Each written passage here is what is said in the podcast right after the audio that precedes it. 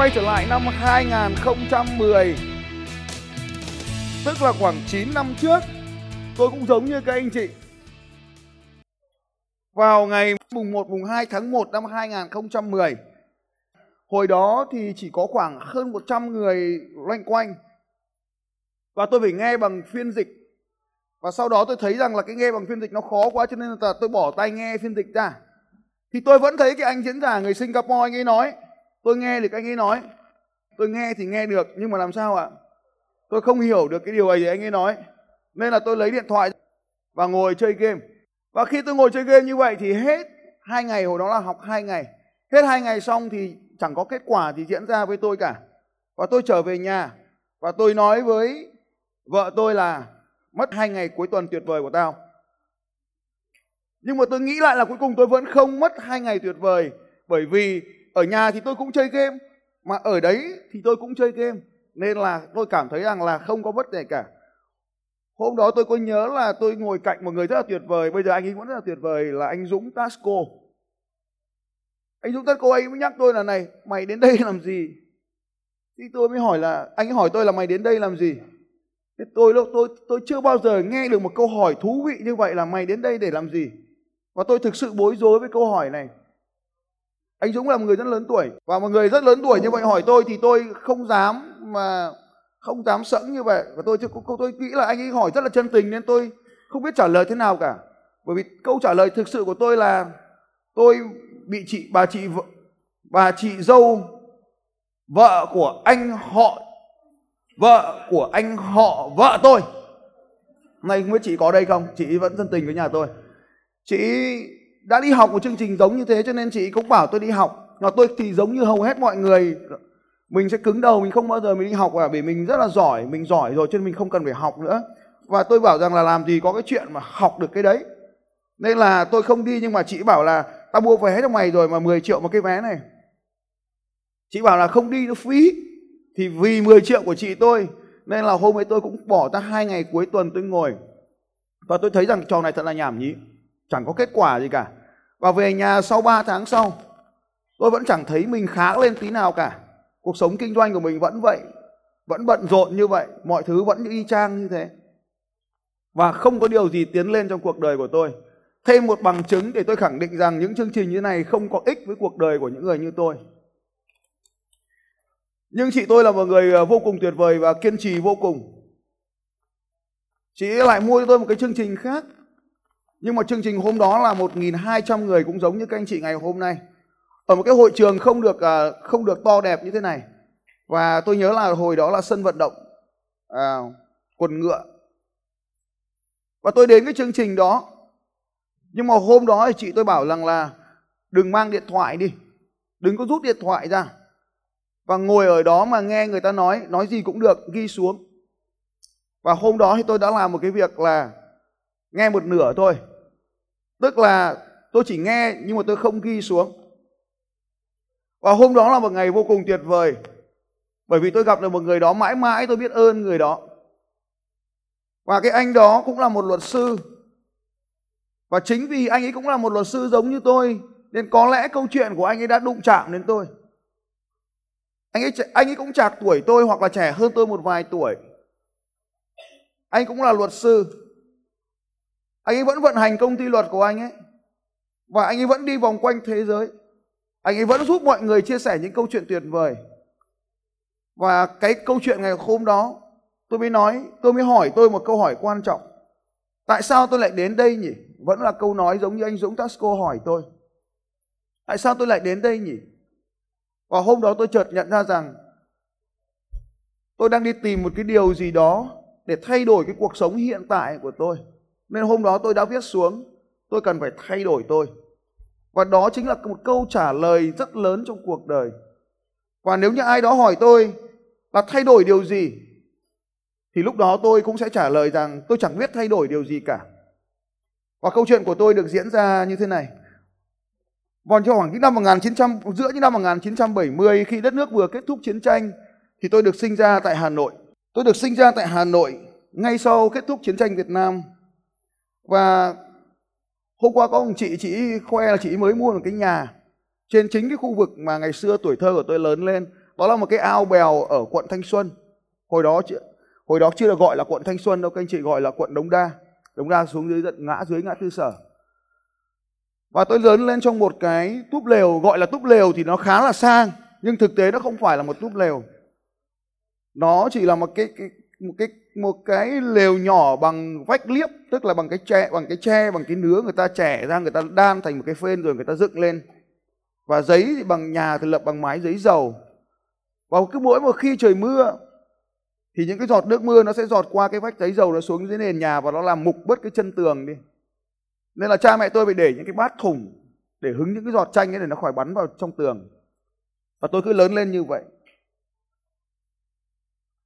một sự kiện lớn đã xảy ra trong cuộc đời của tôi, đó là năm 16 tuổi. Sau khi mà tôi tham dự vào một kỳ thi quan trọng cấp 3 năm 16 tuổi, thì sau khi kết thúc cái cuộc thi, cái ờ, cái cái chương trình thi cử đó, thì nó đã dẫn tôi đến một cái tình trạng là kiệt sức và nằm ở trong bệnh viện. Và tôi không nhớ mất bao nhiêu lâu. Và lúc đó thì tôi chợt nhận ra rằng sức khỏe chính là nền tảng để tạo nên tất cả mọi thứ cho cuộc đời của tôi. Và tôi quyết định rằng thay đổi lớn nhất trong cuộc đời của tôi vào thời điểm đó là thay đổi về sức khỏe. Sự đột phá xảy ra trong cuộc đời của tôi chính là sự thay đổi về sức khỏe. Từ một anh chàng gầy gò và ốm yếu, tôi đã dành cả một mùa hè năm 16 tuổi để khám phá ra sự luyện tập thể thao. Tốt nghiệp đại học luật năm 2 năm 1998, giống như mọi người khác, tôi cũng sẽ trở thành một luật sư. Nhưng đó là một trong những sai lầm kéo dài hơn 10 năm của tôi. Sử dụng những kiến thức được đào tạo để trở thành một luật sư, nhưng mà tôi lại bắt đầu với một hãng luật của mình. Và cứ mỗi một ngày như vậy, tôi dành thời gian từ sáng đến đêm trong cái văn phòng luật sư đó để giải quyết hồ sơ cho các doanh nghiệp. Cho đến 10 năm sau, khi mà tôi gặp được người luật sư đó. Anh ta hỏi tôi, này Long, ông giúp đỡ cho nhiều doanh nhân Việt Nam thành công, vậy ông có thành công không? Tôi nhanh chóng trả lời, có. Rồi anh ta mới hỏi tôi câu hỏi thứ hai, một câu hỏi mà có lẽ đã làm cho tôi thức tỉnh hoàn toàn. Câu hỏi là, vậy ông có một triệu đô la nào không? Tôi hiểu rằng khi ai đó người nước ngoài mà hỏi tôi về tiền có nghĩa là họ phải rất chân thành. Im lặng và sự xấu hổ lan truyền trong cơ thể của tôi.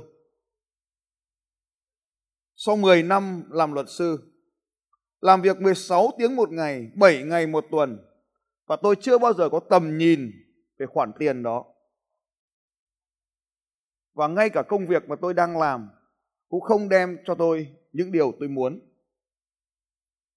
Vào thời điểm đó, tôi quyết định phải sự thay đổi, thay đổi để chấm dứt sự xấu hổ này, thay đổi để mình có một cuộc đời mới.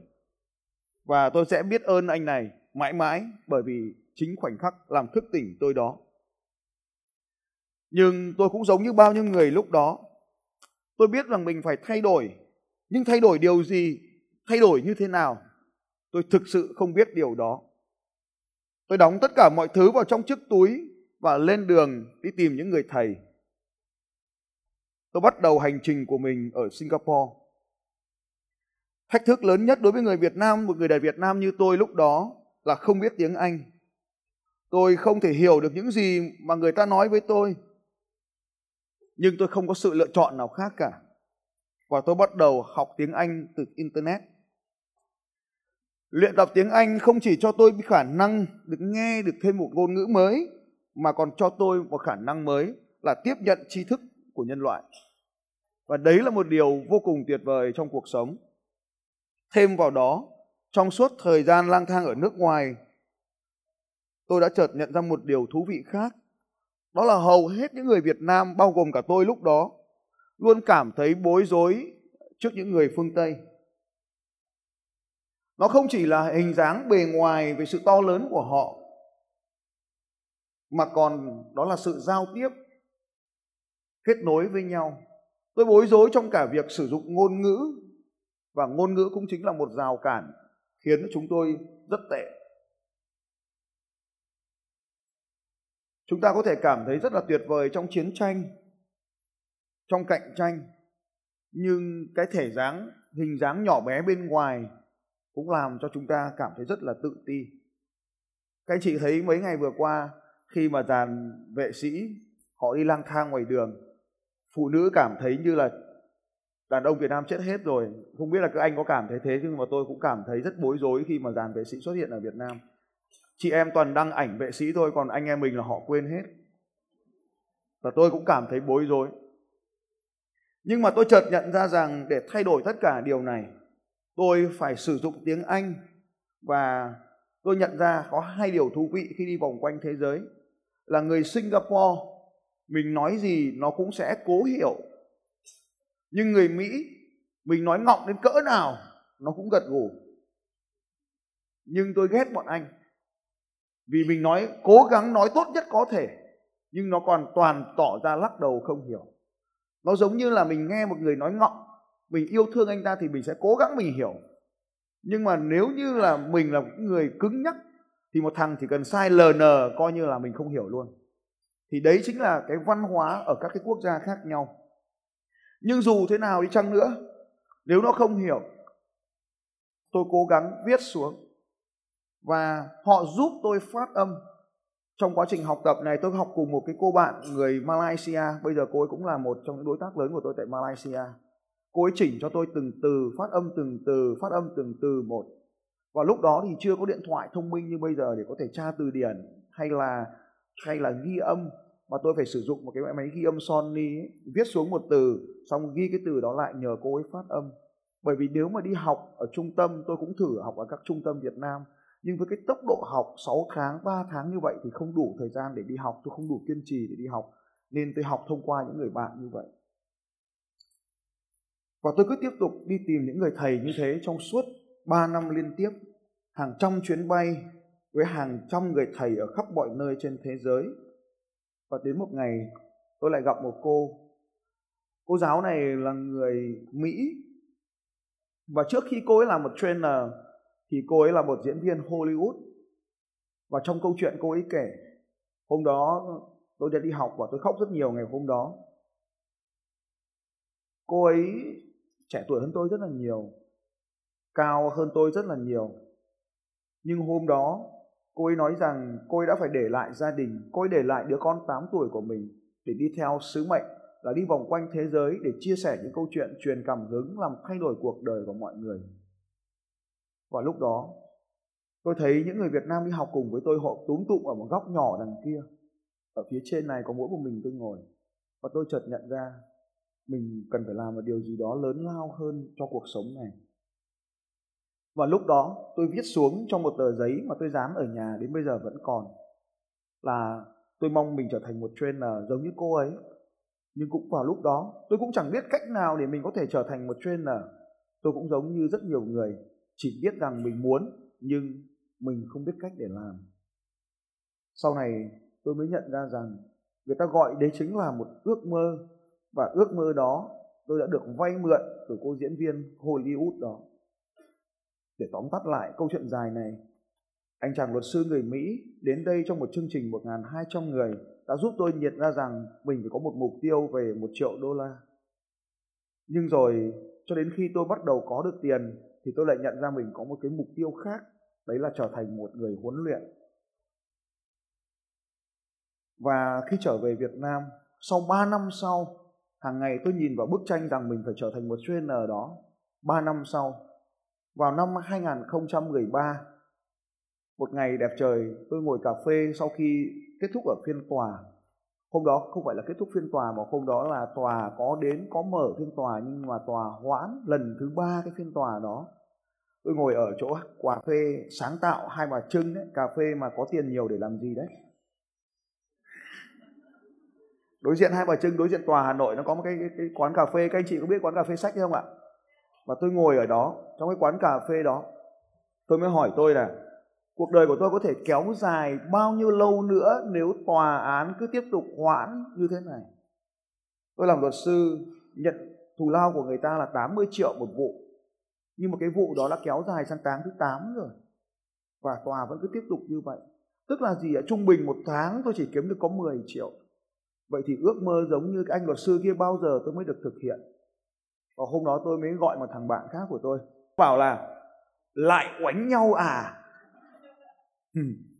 Hồi đó tôi hay oánh nhau với vợ đúng hơn là bị vợ đánh. Lại oánh nhau à? Tôi bảo không một việc nghiêm túc. Nó tức tốc chạy lên hai bà trưng nó ngồi với tôi. Xong tôi chẳng nói gì cả bởi vì lúc đấy đầu tôi nó nó, nó dối bùng lên và tôi không biết tôi phải làm gì. Thế tôi mới bảo nó là này, hay là tao mở một cái lớp nhỉ? Thằng ấy nó bảo, thằng ấy tôi biết rằng nó cũng là bạn tốt, nhưng bây giờ thì nó bớt tốt rồi. Nó mới bảo tôi, làm đi ông. Nhưng mà tôi mới gãi đầu, tôi bảo là, nhưng mà tao em biết làm nào thằng ấy nó mới bảo, tao cũng thế, nhưng mà mày làm đi. Thế tôi bảo ừ làm nhá thế xong rồi, lúc đấy thì trong trong đám bạn tôi có một thằng, nó chuyên làm tổ chức sự kiện. Tôi mới gọi cho cái thằng đấy, này, tao muốn làm một cái chương trình đào tạo đông đông người, từng ngày người, mà có cái thằng bạn mày nó cũng bảo là làm đi, thì mày có giúp tao được không? Thì các anh chị biết rồi đấy, bạn bè nó toàn là thằng bạn tốt, nó chỉ muốn xúi mình xuống hố vôi thôi. Ngay lập tức nó bảo là, làm đi, tao chạy lên mày đi tìm hội trường nhá thế là nó dẫn nguyên cả ban sự kiện của nó, tức là dàn thư ký sự kiện vân vân, chạy đi tìm một hội trường cho tôi. Nó dẫn tôi xuống một cái hội trường đầu tiên, là hội trường ở Trần Duy Hưng, tôi quên tên mất rồi, Grand Plaza. Thì lúc ấy tôi bảo là tao cần phải tổ chức một chương trình một nghìn người, và nó dẫn tôi đến cái chương trình Grand Plaza. Grand Plaza, người ta nói giá xong tôi tôi bảo là không đẹp. Nó không đẹp nó vì nó giá nó không vui lắm. Thế là tôi cũng không dám mặc cả, cũng không dám nói gì cả. Thì sau đó thì tìm được cái trường, hội trường là Keng Nam. Cái hội trường Keng Nam thì tôi cũng, đầu tiên tôi cũng phải nói là không đẹp. Và và sau đó thì người ta bảo rằng là không đẹp cũng được, nhưng mà vì hội trường người ta mới mở, cho nên là người ta ưu đãi cho tôi. Hồi đó là còn có 30% cái giá public. Cho nên là lúc đó thì tôi đã tổ chức cái chương trình đầu tiên của tôi sau 2 tháng tháng 3 phiên tòa bị hoãn tầm này này. Và hai tháng sau, tức là tháng 5 thì tôi đã tổ chức được chương trình đào tạo đầu tiên của mình. Và đó là ngày 19 18 19 tháng 5 năm 2013 đến hiện nay cũng đã được à, 5 năm rồi. Và tôi đã xuất bản cái cuốn sách này à, bằng tiếng Anh cùng với người thầy của tôi và số, một số bạn bè của tôi ở đằng sau. Cuốn sách này à, ngay khi xuất bản đã trở thành bestseller trên Amazon. Sách xuất bản tiếng Anh và xuất bản tại Mỹ và tại Canada. Xin chào các bạn và hẹn gặp lại các bạn vào bản tin audio tiếp theo của Phạm Thành Long vào 6 giờ sáng mai.